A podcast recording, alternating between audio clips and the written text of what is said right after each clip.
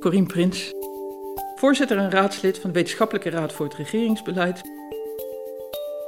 Voorzitter betekent dat ik leiding geef aan de organisatie, ook soms een ambassadeur ben voor de organisatie.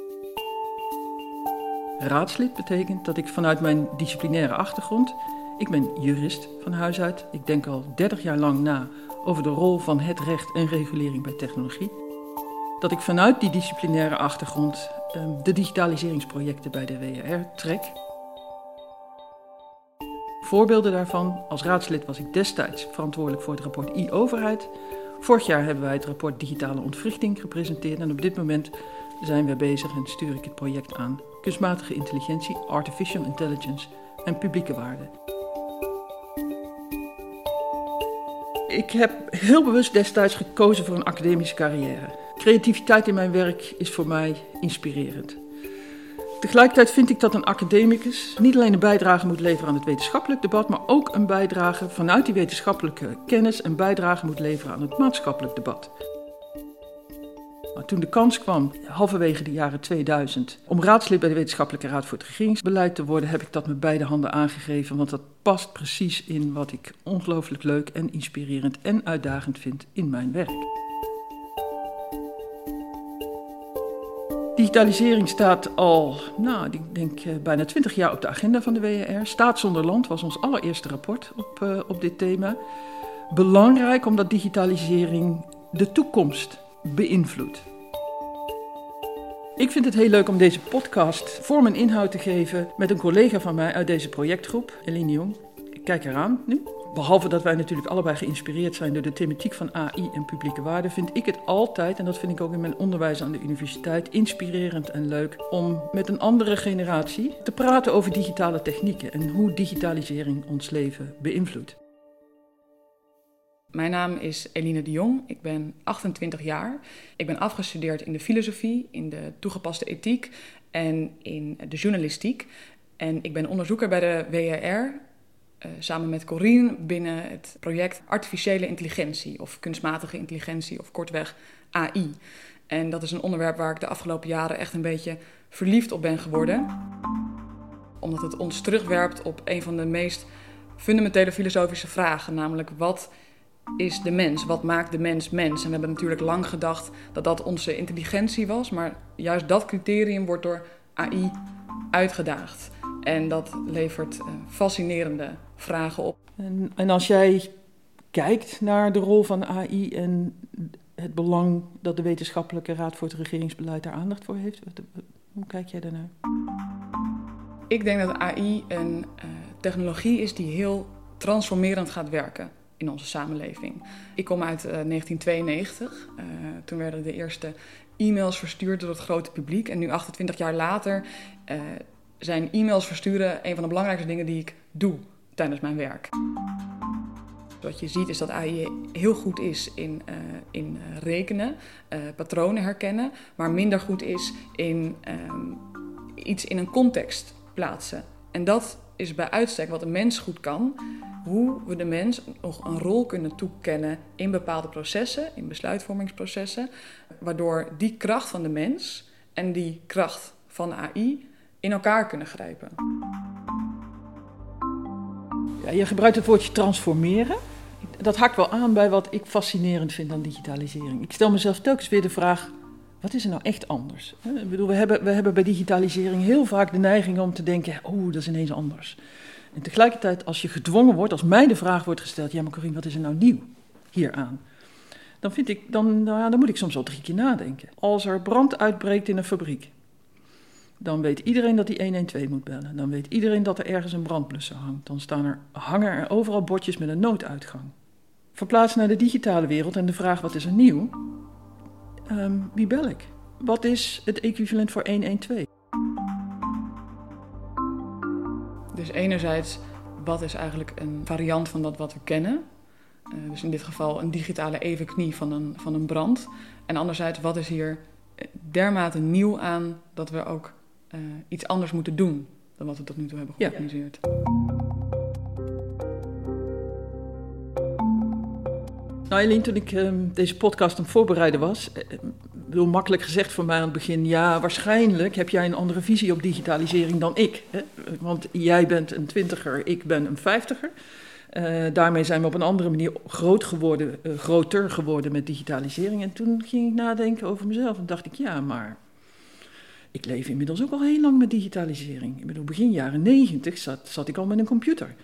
Over uh, kunstmatige intelligentie, we hebben het in het rapport ook gezegd. Ik bedoel, daar dachten we 30 jaar geleden al over na. Er is niets, even gechargeerd gezegd, weinig nieuws onder de horizon. Alleen, nu wordt het grootschalig uitgerold. En nu gaan we er eens met z'n allen over nadenken. Terwijl in het begin was het een beperkte club mensen die erover nadenken. Was het voorbehouden aan de techneuten. En nu daalt het maatschappelijk in en gaan we er met z'n allen over nadenken.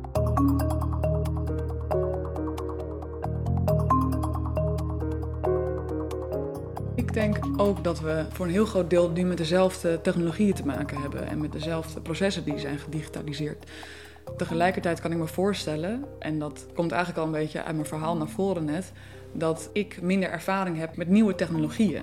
Jij ziet het eigenlijk meer in een reeks van verschillende revoluties of verschillende technologieën die zijn opgekomen. Voor mij is AI nu echt iets heel anders, omdat ik e-mail altijd al heb gekend. Dat was er toen ik geboren werd. Ehm, en omdat jij e-mail hebt zien opkomen en je nu AI ziet opkomen, uh, ben je er misschien iets minder van onder de indruk dan ik. Ik kan me voorstellen dat ik het misschien als revolutionairder zie. Ehm, terwijl je eigenlijk andersom zou verwachten. Terwijl je andersom zou verwachten. Ja.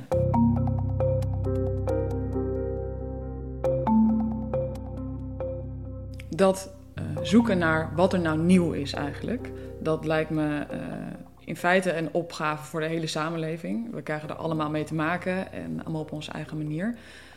Wanneer is het een opgave voor de overheid? Wat is de rol van de overheid bij dit soort digitaliseringsvraagstukken?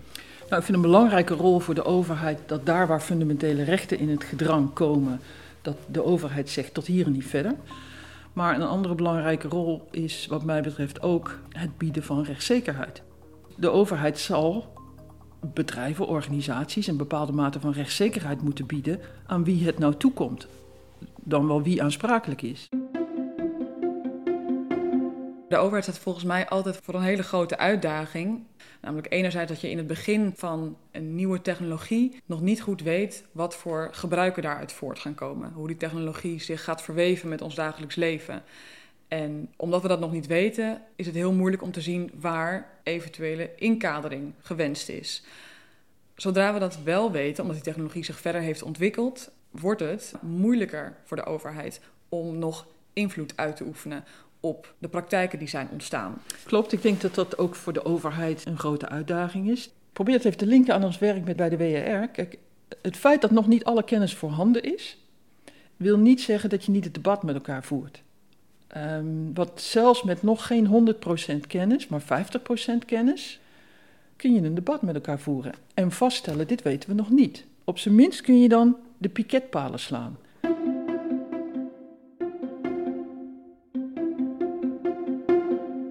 Eline, ehm, ik vind het altijd inspirerend om met jonge mensen na te denken over digitale technologie. Juist omdat er zoveel verandert. En, en het de suggestie wekt dat ik in een andere wereld leef dan jij. In inhoudelijke zin vraag ik me af of we echt op verschillende sporen zitten of op verschillende manieren naar digitalisering kijken. Maar wat ik wel eh, het gevoel van heb dat het anders is, is het volgende. Al was het maar omdat privacy mijn onderzoeksonderwerp een dingetje is, uh, zoals sommige mensen zeggen, um, zit ik niet op allerhande social media. Ik zit hooguit op Facebook om eens gewoon af en toe voor mijn onderzoek er iets voor te gebruiken. Maar de laatste keer dat ik er iets heb gedaan is volgens mij al tien jaar geleden. Dus ik ben een toeschouwer, meer, meer niet. Ik kan nog zeggen, ik hou me niet bezig met social media. Ik denk dat dat voor jou heel ingewikkeld wordt. Ik denk het ook. Voor mij is het denk ik veel moeilijker om afstand te doen van sociale media. Omdat mijn vriendschappen zich voor een groot deel bevinden op WhatsApp. Ik weet veel over mijn vrienden via Facebook, via LinkedIn. Voor mij betekent het iets anders, denk ik, als ik niet op die sociale media zou zitten. Voor mij is technologie nog niet zo intensief verbonden met gemak. Dat gemak van heel veel willen weten van je vrienden. Ik weet heel veel van mijn vrienden niet. Ja, zo wat. Eline, hoe zie jij jouw rol? Niet alleen binnen de WER, maar ook ja, van een wetenschapper. Ik denk als wetenschapper, en dan in het bijzonder bij de WER, is het mijn ambitie echt op een bepaalde bril aan te reiken, waarmee we naar nieuwe ontwikkelingen kunnen kijken, waardoor we niet te veel afgeleid raken van dingen die misschien wel nieuw zijn, maar niet per se onze aandacht nodig hebben. En met onze aandacht bedoel ik ook de aandacht van de overheid. Maar juist de focus vestigen op die aspecten waar we nu wel over na moeten gaan denken. En zelfs al misschien dingen voor in de stijgers moeten gaan zetten. Om ervoor te zorgen dat we daar op den duur goed mee om kunnen gaan. En dat is ook een beetje hoe ik mijn rol als jongere generatie zie bij de WRR. We zijn net eigenlijk een beetje tot de conclusie gekomen dat we inhoudelijk misschien helemaal niet zo anders over dingen nadenken, omdat we uh, verschillen in leeftijd. Maar ik denk wel dat ik misschien met een ander belang aan tafel zit. Uiteindelijk maakt de WRR eh, een advies voor uh, lange termijn en is mijn generatie is die lange termijn.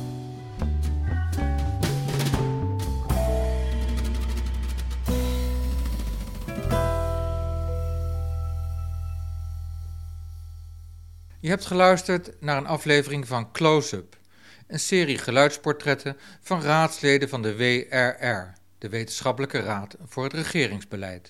Wil je luisteren naar meer podcasts van de WRR? Abonneer je dan op WRR Vogelvlucht.